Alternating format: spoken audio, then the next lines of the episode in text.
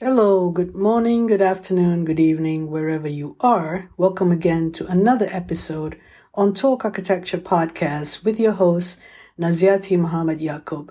And the topic for today is the Sustainability Development Goals 2030.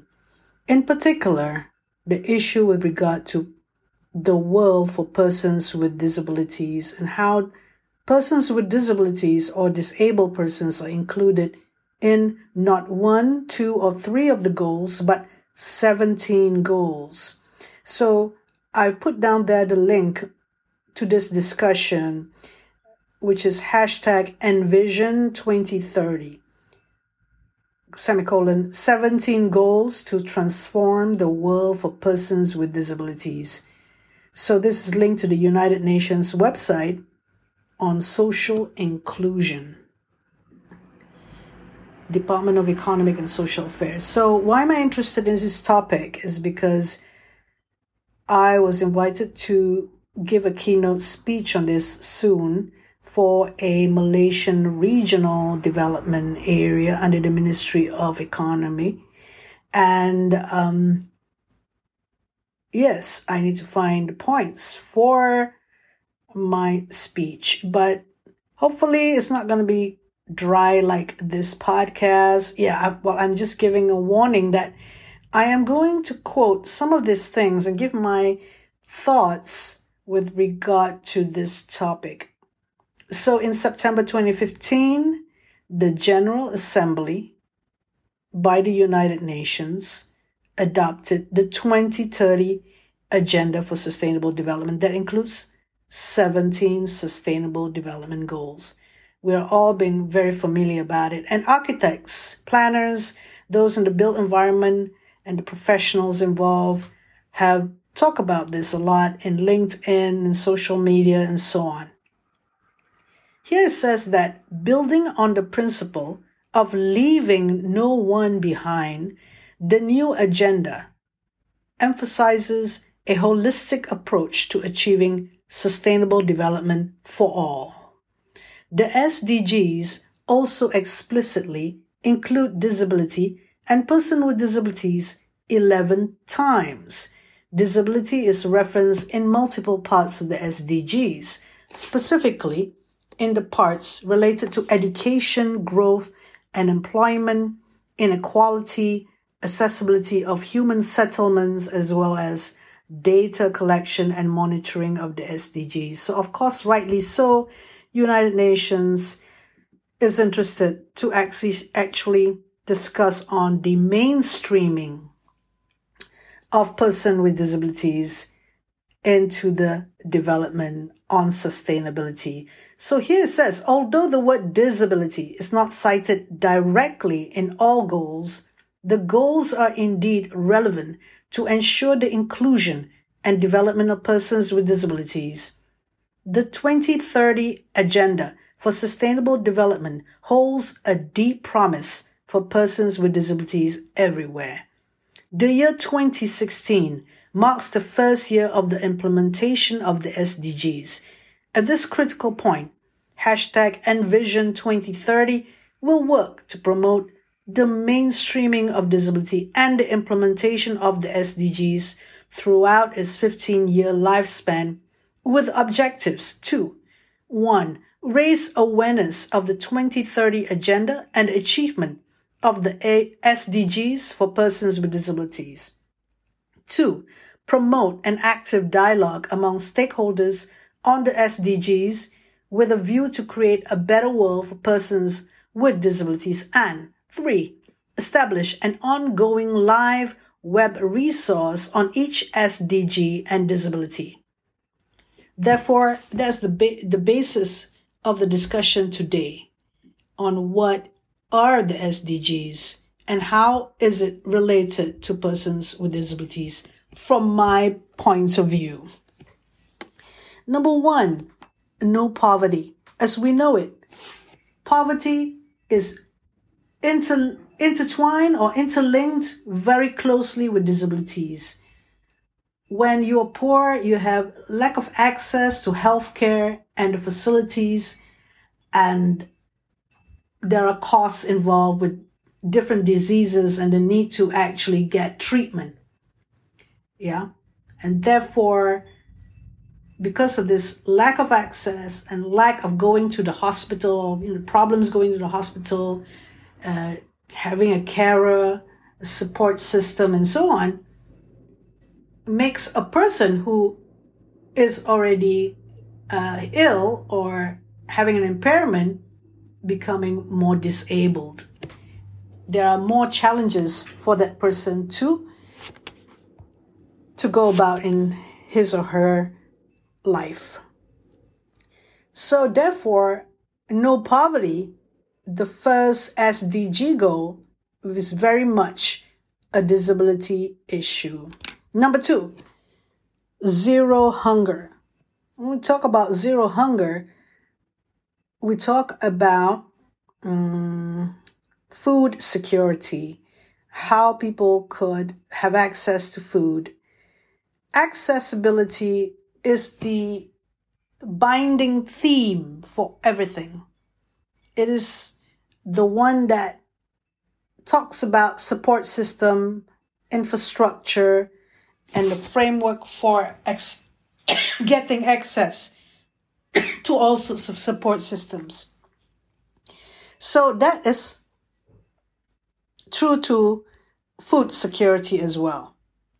If I were to grow my own vegetables and I don't have access to land or access to equipment or access to space, then very much I would go hungry and there could be many other factors, of course. When we talk about zero hunger, it could be famine or it could be war or some catastrophe that has happened to villages or to uh, groups of people and so on. But in general, in a normal situation or in an urban situation, we are subjected to nutritious food if we can grow them if we can access them, never mind uh, non-nutritious food. Okay, so what we want in zero hunger is that we are we have access to food that will help us free from disease as well. Number three, the good health and well-being. Now, good health and well-being is more critical for an older person a person who is approaching an age where they're getting frail and there are more health problems. So, in an urban area, for older persons, if they could have access in terms of transportation, um, support systems, where it is not that expensive to get people to assist them to go to uh, hospital visits, and that they're knowledgeable and information is ready available. And of course, the clinic clinics could be nearer to the community rather than too far away, um, such as mobile clinics and so on, then there is more chances for persons with disabilities to have good health and well-being. Another issue is also the um, uh, urban situation where you don't have access to recreational facilities, um, you don't have access to open space or green or nature, and uh, able to be with other people and socially interact. So health is to do with mental health as well, and the psychosocial environment. Then number four, quality education. Malaysia had a policy called zero reject policy. Um, I'll be talking about my point of view from my country, obviously. And it is not that easy, actually, if you don't have the infrastructure to get any children into school.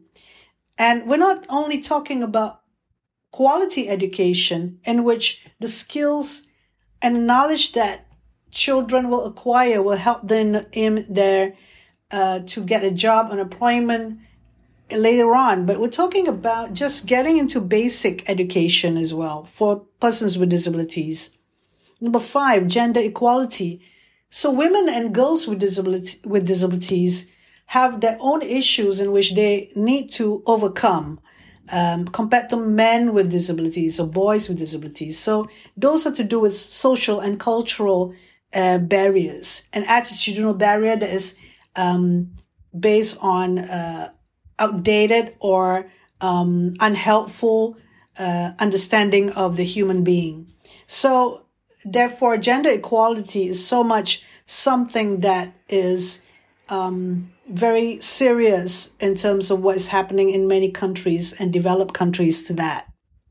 Number six, clean water and sanitation. For countries that have problems with getting water to be clean and also um, for to have proper sanitation infrastructure. So we have the problems of implementation or the community playing a part to assist people. And much of the people who are not getting them are persons with disabilities and older persons because of it needs maybe in certain countries um, a certain amount of strength to get water and to access sanitation. And we have enough information out there on social media to understand the problems that many of these people face. Number seven, um, what is that? Affordable and clean energy. I think that's what it says, affordable and clean energy. So, um, now that is when we talk about energy, we talk about policies and we talk about infrastructure and how these things could reach the masses. And affordability or costs, it is an issue with persons with disabilities because um, the the problem is in terms of a cost everything is costlier when you're a disabled person in terms of transportation in terms of housing.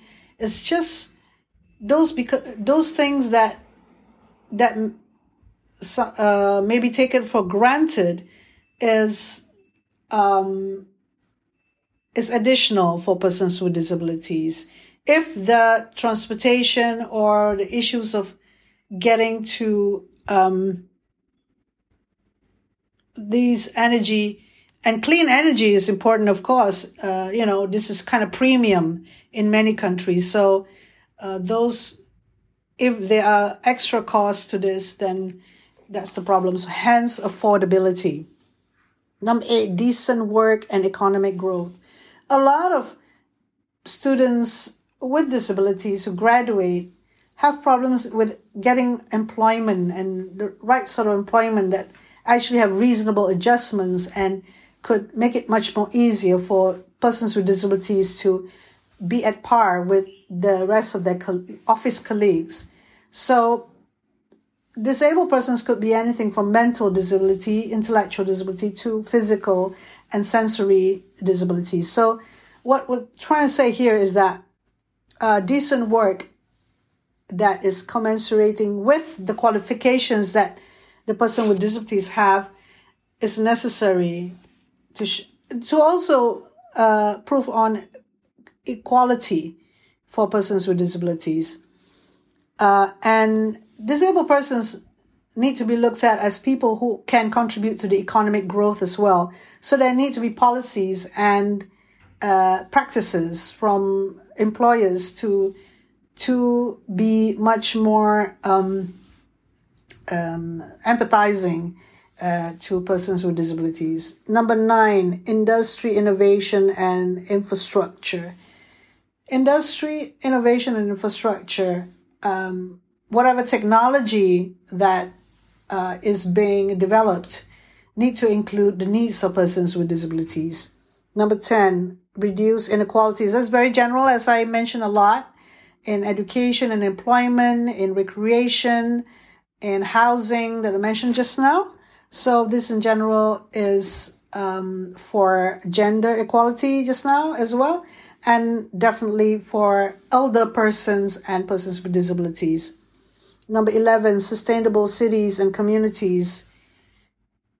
Identifying with certain groups of people and being able to be part of the community without discrimination and um, uh, being being able to get support in order to to thrive and to develop oneself. For example, independent living concepts could be introduced in uh, it. As I said, um, independent living concepts um, is a concept that look into uh, persons with disabilities and elderly persons to be able to uh, have less costs because of the infrastructure is well done, uh, so that you know um, that they can do the everyday life easily. Um, in some communities, they even th- uh, employed persons with disabilities and elderly persons as part of the community, um, employing them in like restaurants, cafes, and this is giving more visibility to understand or appreciate persons with disabilities. So, it's a whole policy to do with the cities and how cities could create communities that are much more empathetic and able to be a, a self sustaining support system. That is one of the goals. Number 11. Number 12, responsible consumption and production. Uh, this is to do with um, uh, zero waste uh, concepts or implementation. And it is at the local level, actually. Uh, it will save a lot of money for the local government as well when uh, the citizens or the population um, are being responsible for consumption and production and also reusing um, recycling and um, having you know being prudent in a sense uh, to not overspend and also growing their own food and so on. So these this is very much part of the locality or neighborhoods and communities, and uh, such ideas such as zero waste or recycling, and even low carbon um, mobility to go for cycling and a better pedestrian connectivity um, will really help uh, the community to um, have used less of oil and gas and stuff like that, you know, uh, and public transportation usage rather than using uh, single person vehicles or occupancies. So the 13 is climate action definitely person with disabilities and older persons are involved in a lot of these activities similar to number 12 as i mentioned just now um, um, in terms of helping with lowering the the green gra- green gases or the emission of certain gases to make uh, our ozone layer thinner and this has been happening and and we don't have any much more time but to do this immediately Number 14, life below water. Fishes and, and, and uh, marine life below water is uh, part of the ecosystem and necessary um, for us to, to appreciate. And persons with disabilities are not excluded or um, a part of this endeavor for life below water goals life on land, definitely life on land and nature preservation and um, the monitoring and conservation and preservation of na- uh, uh, nature in the sense the ecosystem of the natural world is necessary and persons with disabilities could also help with this number 16 peace justice and strong institutions definitely we have issues with uh, like in courts of justice whether a deaf lawyer could actually uh, uh, practice law. There's some issues. There was a, a um, an interesting article on a deaf lawyer in India was assisted by the chief justice in India so that the, she could practice in the court of law. Yeah. Um, so, and that helps in terms of the practices of it, and also in terms of people who have to go to courts, and um, that is a physical thing, the court or the police station or places where you need to to um, seek for justice, and also accessibility to um, because there are a lot of poor people who can't afford, um, and many of them are also disabled persons. So who can't afford to have access to uh, representation in a court of law. Number 17, partnerships for the goals. So definitely stakeholders are also including persons with disabilities and older persons in um, a country. And you can't really leave anyone behind. So I would like to leave this podcast with the phrase, nothing about us without us. So include persons with disabilities in the mainstreaming uh, development for the Sustainability Development Goals 2030. Thank you.